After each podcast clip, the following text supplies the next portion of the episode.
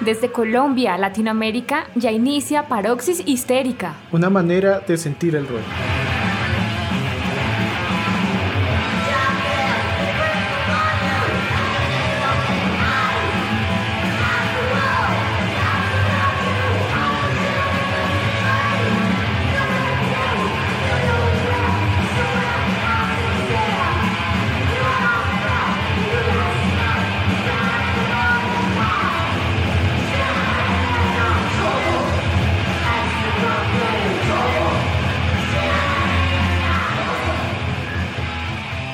Gran familia histérica, les saludamos esperando que estén muy bien. Nuevamente estamos con ustedes para hacerles la entrega de nuestro segundo episodio de esta quinta temporada de Paroxis Histérica.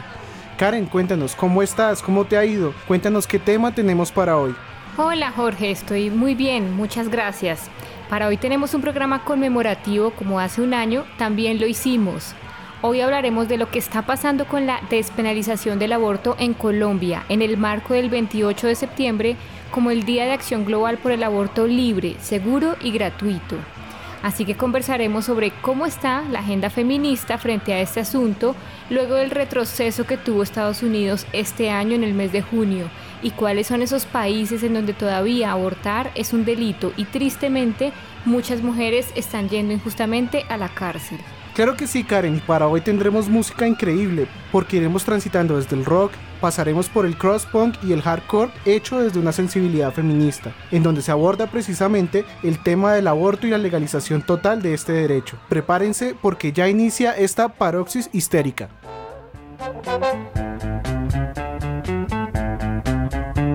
We're talking about abortion, it's against the law, but we know that it's our right. Control of our bodies, we are going to win. We've got to be together to fight.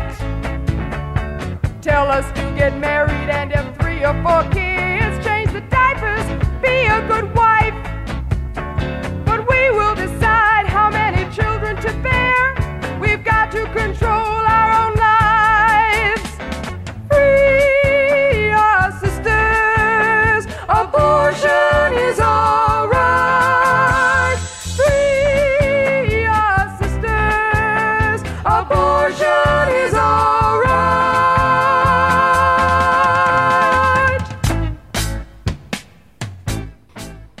Tenemos que unirnos y luchar. Nos dicen que nos casemos y tengamos tres o cuatro hijos, que cambiemos los pañales y seamos buenas esposas. Pero nosotras decidiremos cuántos hijos tener. Tenemos que controlar nuestra propia vida. Nos decían en ese gran tema de apertura la banda de rock de liberación de mujeres de Chicago, una agrupación bastante interesante que estuvo activa desde el año sesenta y nueve hasta el setenta y tres. Y eran nada más y nada menos que el Agit Rock, un brazo artístico de la Unión de Liberación de Mujeres de Chicago, un grupo de feministas socialistas que trabajaban con la comunidad en acciones de servicio social. Esta banda estaba conformada por Susan Abbott en la voz y el bajo, Sherry Jenkins y Patricia Miller en la voz y la guitarra, Fania Mantalvo en la batería junto a Suzanne Prescott y Naomi Weinstein haciendo los teclados. En el año mil novecientos setenta y dos publicaron su primer y desafortunadamente único L P llamado Modern Moving Day, que contenía las canciones Secretary, Ain't Gonna Marry, Papa, Modern Moving Day, Abortion Song, Sister Witch, Prison Song, So Fine y Shotgun, todas bastante críticas frente a asuntos de la vida cotidiana. Es una lástima que esta banda no nos dejara más material. Pero con esta banda sonora de fondo, entremos en materia. Hablemos de lo que pasó en Estados Unidos en el mes de junio, cuando la Corte Suprema revocó la sentencia que se dictó en mil novecientos setenta y tres, conocida como Roe versus. Wade, y que era el precedente legal que garantizaba el derecho a la interrupción voluntaria del embarazo a nivel federal. Jorge, cuéntanos de qué se trata esta sentencia. Sí, Karen, es sobre un hecho ocurrido en los años setenta, en los que Norma L. McCorvey, una mujer del estado de Texas llamada con el seudónimo de Jane Roe, argumentaba que su embarazo había sido producto de abuso sexual y solicitaba un aborto. Entre tanto, el fiscal de Dallas, Henry Wade, se oponía a esta petición, de modo que se llevó hasta los tribunales distritales y en varias oportunidades se dieron fallos en contra de Jane Roe. hasta que luego de que el caso llegó a la Corte Suprema, tres años después de haber interpuesto la solicitud, se argumentó que la mujer amparaba en el derecho a la privacidad, bajo la cláusula del debido proceso de la decimocuarta enmienda. Podía elegir si continuaba o no con el proceso. Ese derecho se consideraba fundamental bajo la protección de la Constitución de los Estados Unidos y por lo tanto no podía legislarse en su contra por ningún estado. Claro, y yo creo que de pronto se están preguntando si ese proceso duró tres años, ¿qué pasó con el feto que Jane Roe no quería tener? Pues ella dio a luz a su hija mientras el caso aún no se había decidido y la bebé fue dada en adopción. Pero esta decisión de la Corte fue histórica en materia de aborto, porque aunque Jane Roe tuvo que parir en contra de su voluntad, obligó a modificar todas las leyes federales y estatales que proscribían o que restringían el aborto y que eran contrarias a la nueva decisión. Y Karen, es precisamente por este hecho que en el dos mil veintidós el hecho de que la Corte Suprema haya revocado esta sentencia sea un suceso bastante grave, porque mira que tan pronto como esta decisión se publicó, Missouri se autoproclamó como el primer estado en prohibir el aborto y posteriormente le siguió Texas, precisamente por lo que vemos que con esa revocatoria cada estado podría decidir si mantiene el derecho al aborto o por lo contrario ilegaliza esta práctica. Y el asunto es que a la fecha de la publicación de la decisión, ya la mitad de los estados habían mostrado algún interés en retroceder y volver a penalizar el aborto, lo que para nosotros es muy grave porque muchas mujeres podrían ir de nuevo a la cárcel cuando ya era un derecho que se tenía garantizado. Sí, también es bastante preocupante que muchas mujeres, al no tener garantizado este derecho, pueden acudir a clínicas clandestinas a practicarse abortos en malas condiciones, lo que puede estar atentando contra la vida de varias mujeres.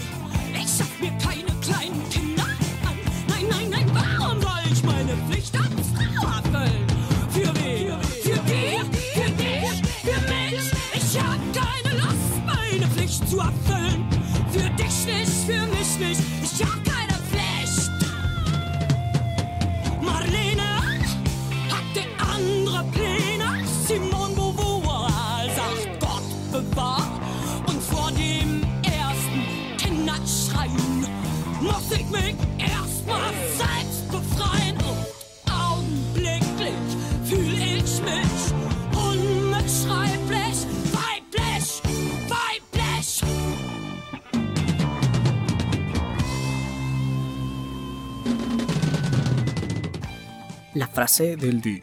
En Colombia, desde hace dieciséis años existen rutas y protocolos construidas por el Ministerio de Salud para atender a las mujeres que solicitan un aborto, así que no pueden haber excusas ni obstáculos para la prestación del servicio. De hecho, la interrupción voluntaria del embarazo, incluyendo procedimientos y medicamentos, hace parte del Plan Obligatorio de Salud.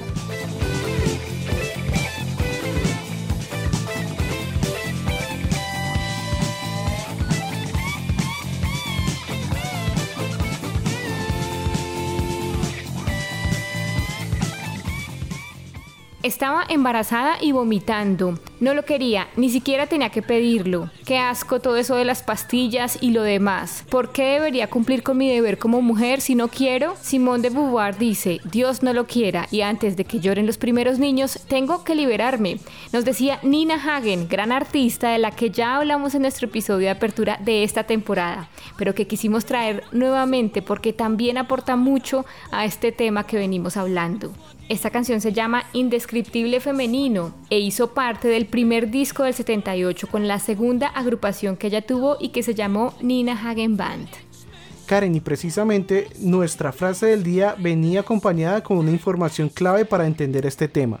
Y bueno, para cerrar esta sección referida a Estados Unidos y su grave retroceso, quisiera decir que realmente, aunque es una decisión reciente y aunque en julio de este mismo año el presidente Biden firmó una orden ejecutiva para reforzar las medidas que protegen el acceso al aborto y a los anticonceptivos en el país, manifestó que fue una decisión extrema y completamente equivocada. Desde mil novecientos setenta y tres, el activismo antiaborto no se ha detenido y ha venido trabajando muy fuerte en contra de las mujeres, en parte con la creación de barreras económicas y logísticas que dificultan o imposibilitan someterse a un aborto con independencia de lo que diga la ley. Sí, Jorge, y según Amnistía Internacional, en mayo la gobernadora de Alabama promulgó como ley un proyecto legislativo que podía castigar con cadena perpetua a los y las profesionales de la medicina que practicaran abortos. Y es así como en la práctica el aborto ya es inaccesible para muchas mujeres en Alabama. Esto es muy preocupante porque siempre estos grupos activistas están muy prestos a retroceder en derechos, por lo que la Marea Verde y los movimientos de mujeres debemos estar muy atentos. Y bueno, entrando al contexto colombiano, es momento de que hablemos de un balance que entregó la Mesa por la Vida y la Salud de las Mujeres a propósito de los cien días del fallo histórico de la sentencia C cero cincuenta y cinco de dos mil veintidós, que como sabemos fue la sentencia que posibilitó una ampliación del derecho al aborto, permitiendo que las mujeres y personas gestantes pudieran interrumpir su embarazo hasta la semana veinticuatro. Y eso implica que en Colombia, a diferencia de otros países de Latinoamérica, tenemos un modelo mixto de plazo y de causales, lo que quiere decir que se toma como referencia la edad gestacional para determinar hasta cuándo se puede acceder a un aborto. Su límite se hace en semanas gestacionales o trimestres, y para Colombia ya sabemos que es hasta la semana veinticuatro. Si una mujer desea abortar luego de que tenga veinticuatro semanas de embarazo, entraría a operar la sentencia C trescientos cincuenta y cinco de dos mil seis, que argumenta las tres causales, en los casos de violación o incesto, malformación fetal, incompatibilidad con la vida y riesgo para la salud física o mental de la mujer. Este modelo de causales es el que más se aplica en el mundo, pues tenemos que ciento uno países lo manejan así. Y con esta aclaración, que es bien importante, miremos el informe de los primeros cien días de la sentencia Causa Justa, porque resulta fundamental analizar esas primeras acciones que ya se estaban identificando en la aplicación de la nueva normativa y, claro, también revisar aquellas barreras de acceso que se siguen presentando para las mujeres. Recordemos que la Mesa por la Vida y la Salud de las Mujeres, junto con los movimientos feministas, han liderado las iniciativas por la garantía del derecho al aborto, y son quienes han ejercido presión y han hecho un trabajo muy fuerte en Colombia para exigir la garantía de este derecho. Y tenemos que a los cien días de la confirmación de la nueva sentencia, la Mesa identificó un incremento del ciento veinticinco por ciento de los casos atendidos en el año veinte veintidós en comparación con el año veinte veinte, y un incremento del cincuenta y dos por ciento de los casos en comparación con las atenciones brindadas en el año veinte veintiuno. Se tiene también que el setenta y uno por ciento de los casos son de mujeres que habitan sobre todo en regiones del norte, centro y occidente del país, mientras que un veintisiete por ciento es de mujeres ubicadas en Bogotá. Y en cuanto a la afiliación al sistema de seguridad social, el sesenta y nueve por ciento de las mujeres atendidas estaban afiliadas, mientras que casi el veintiséis por ciento se encontraban sin afiliación y correspondía a mujeres migrantes venezolanas con estatus migratorio irregular. Con estos datos ya podemos hacer un estimado de quiénes son las mujeres que más necesitan la garantía de este derecho.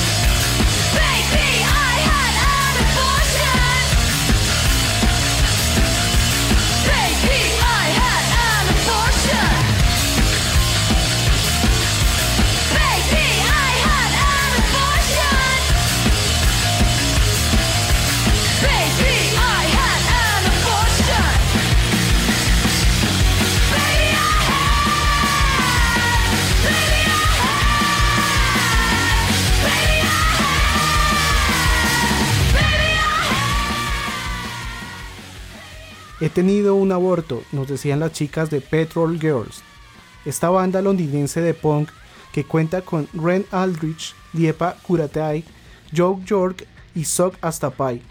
El nombre de esta banda proviene de Petroleuses, o las petroleras, que eran aquellas mujeres de la comuna de París acusadas por incendiar gran parte de esta ciudad durante los últimos días de la comuna en mayo de mil ochocientos setenta y uno. Según se dice, eran mujeres de clase baja que incendiaban propiedades privadas y edificios públicos utilizando botellas llenas de petróleo y parafina. Sí, el nombre de la banda es un homenaje a estas mujeres incendiarias. Y tenemos que la banda inició publicando dos E P, su autoedición homónima siete pulgadas en dos mil catorce y el Something en dos mil dieciséis. Un año después conocimos su álbum debut llamado Talk of Violence. En dos mil dieciocho la banda lanzó el E P The Future is Dark. Y así llegamos al dos mil diecinueve, momento en el que lanzan su segundo L P llamado Cut and Stitch. Para el mes de junio de este dos mil veintidós, la banda publicó su tercer álbum, Baby, y del que hace parte esa canción que estábamos escuchando, Baby, I Had an Abortion. Bueno, Karen, y avanzando en este gran informe de la mesa, tenemos también que hay un alto porcentaje de mujeres, setenta y cinco por ciento de ellas, que acudieron a la mesa durante este periodo solicitando el acceso a la I V E durante las primeras veinticuatro semanas de gestación, mientras que el veinticinco por ciento lo hicieron después de la semana veinticuatro de embarazo y dentro de alguna de las causales establecidas en la sentencia C trescientos cincuenta y cinco de dos mil seis. Por lo que también vemos que efectivamente la sentencia responde a una realidad, ¿no? Una realidad y una necesidad que era urgente para las mujeres.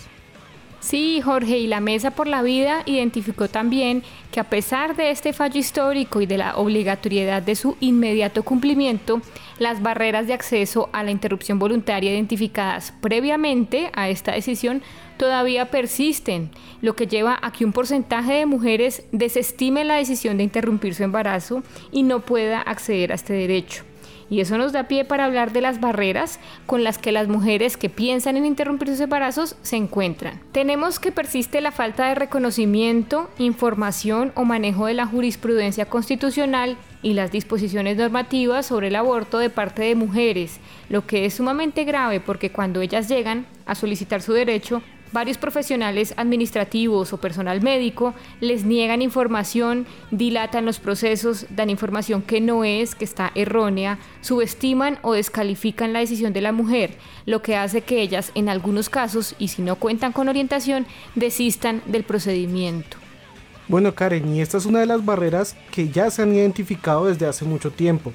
Y está también el uso inconstitucional de la objeción de conciencia y las fallas en la prestación del servicio de salud, violencia y tratos discriminatorios en los procesos. Como concluye la mesa, lastimosamente las mujeres y las niñas continúan soportando el mismo tipo de obstáculos identificados antes de la sentencia C cero cincuenta y cinco, que les dificultan el acceso oportuno a este servicio de salud e incluso en algunos casos les impide completamente el acceso.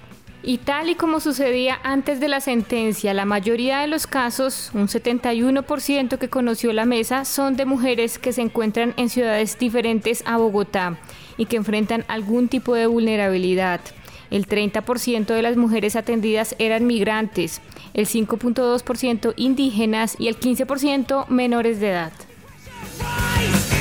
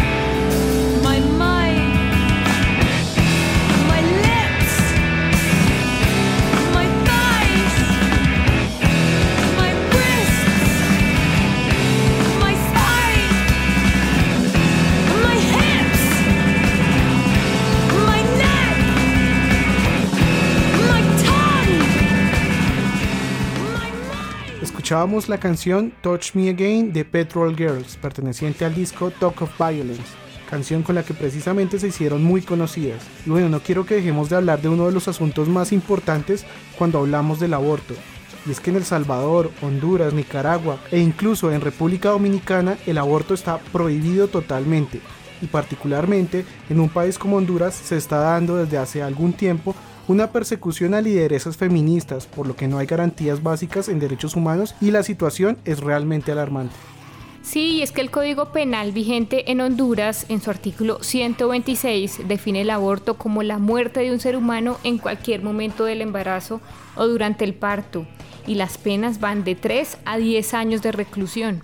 Claro, en El Salvador es tan absurdo que las mujeres pueden tener penas hasta de cuarenta años.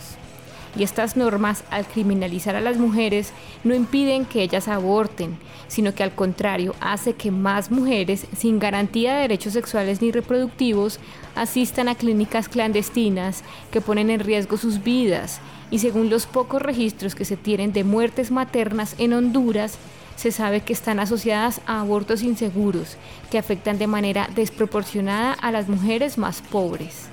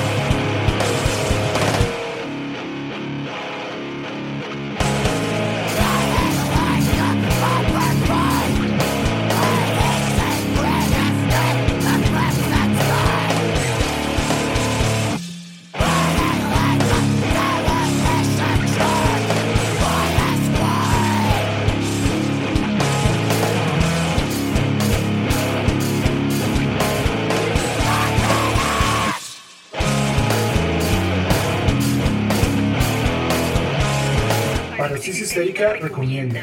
Recomendamos que visiten el mapa mundial de leyes de aborto que ilustra la situación legal del aborto en todos los países del mundo. Desde mil novecientos noventa y ocho, el Centro de Derechos Reproductivos ha producido este mapa como un recurso para defensores, funcionarios gubernamentales y organizaciones de la sociedad civil que trabajan para promover el derecho al aborto como un derecho humano para mujeres y niñas en todo el mundo.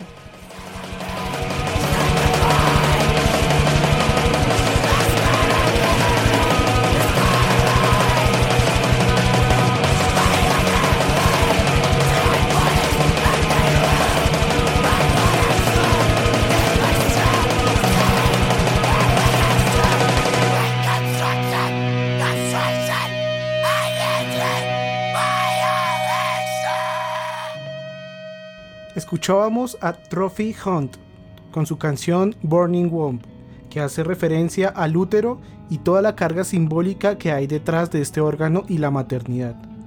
Trophy Hunt es una banda de grindcore de Nueva York, conformada por Ash, Kai y Nicole, y fue en veinte veinte cuando escuchábamos su primer L P, Silent Intercom, y en el año veinte veintiuno sacaron el E P Catabasis. Y justamente este año veinte veintidós conocimos el The Branches on Either Side.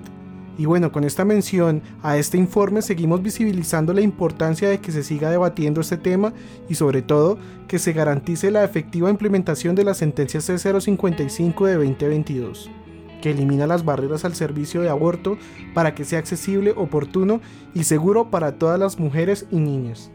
Y escuchábamos también nuestro recomendado Paroxis para que le den una mirada global y georreferenciada al tema del aborto con esta herramienta The World's Abortion Laws.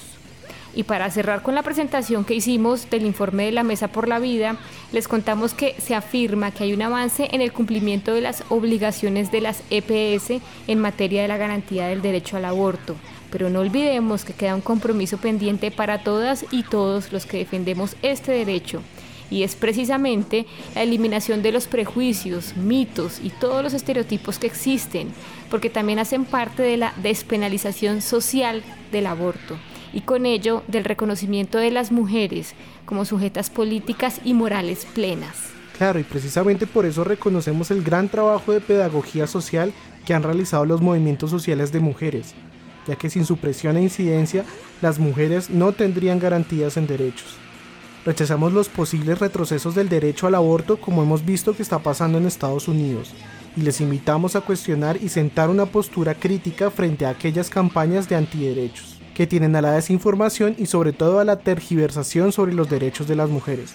La decisión de la Corte Constitucional, que enormemente agradecemos en la Sentencia cero cincuenta y cinco de veinte veintidós, y el reconocimiento de su libertad de conciencia deben ser acogidos y respetados por todas y todos, incluyendo especialmente el reconocimiento ampliado de la capacidad moral que las mujeres tienen para tomar las decisiones sobre las situaciones que las afectan y sus proyectos de vida. Hoy nuestro cuerpo no le pertenece más al Estado. Hoy las mujeres somos dueñas de nuestros propios cuerpos. Es increíble, en el siglo veintiuno recién es hoy. Gracias, gracias a los senadores y gracias a las mujeres. ¡Alerta, alerta, alerta, comadrona! ¡Que fuego no es gallina y el cigoto no es persona! Paroxis Histérica. Una manera de pensar el rock.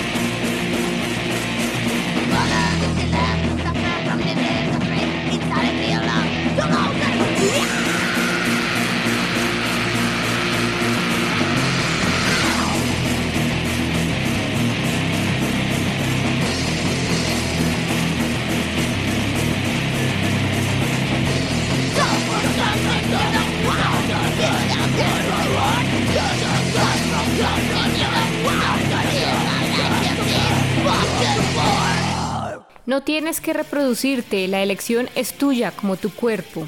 Puedes elegir por tu vida. ¿Cuál es esa estúpida ley religiosa que dice que eres culpable si abortas? ¿Cuánto tiempo todavía tenemos que sufrir esta locura de intolerancia? Nos decían las chicas de Matraque Attack, una banda anarcofeminista de Cruzcourt de Francia. Bueno, Karen, quiero que cerremos con algunas cifras que nos recuerdan que este tema debe seguir en la agenda pública hasta que sea un derecho para las mujeres en todo el mundo. Te cuento que según un estudio publicado en septiembre de dos mil diecisiete por la Organización Mundial de la Salud, la O M S, y el Instituto Guttmacher, de dos mil diez a dos mil catorce se produjeron en todo el mundo veinticinco millones de abortos peligrosos al año, es decir, cuarenta y cinco por ciento de todos los abortos. noventa y siete por ciento de los abortos peligrosos se produjeron en África, Asia y en América Latina. Sí, Jorge, son cifras bastante alarmantes. Y tenemos que en una encuesta elaborada por la Mesa por la Vida y Cifras y Conceptos en dos mil diecisiete, el ochenta y siete por ciento de las personas encuestadas están de acuerdo con que hombres y mujeres debemos tener los mismos derechos. El setenta y cuatro por ciento piensa que el Estado debe garantizar que las mujeres puedan decidir plenamente sobre su vida sexual y reproductiva. El sesenta y cinco por ciento de los ciudadanos y ciudadanas piensa que la interrupción voluntaria debe ser legal en algunas circunstancias. El sesenta y uno por ciento de las personas encuestadas afirma que las mujeres que decidan interrumpir voluntariamente su embarazo no deben ir a la cárcel. de modo que estamos avanzando como sociedad, pero aún hace falta seguir trabajando en el reconocimiento de este derecho. Y así llegamos al final de este episodio, en donde quisimos abordar un tema que tiene plena vigencia para los derechos humanos y la equidad de géneros. Esperamos haber aportado en este importante debate y dejarles, sobre todo, preguntas para sus posicionamientos críticos. Por favor, compartan este episodio con quienes crean que deben informarse más de este tema y síganos acompañando en esta paroxis histérica. Nos vemos pronto.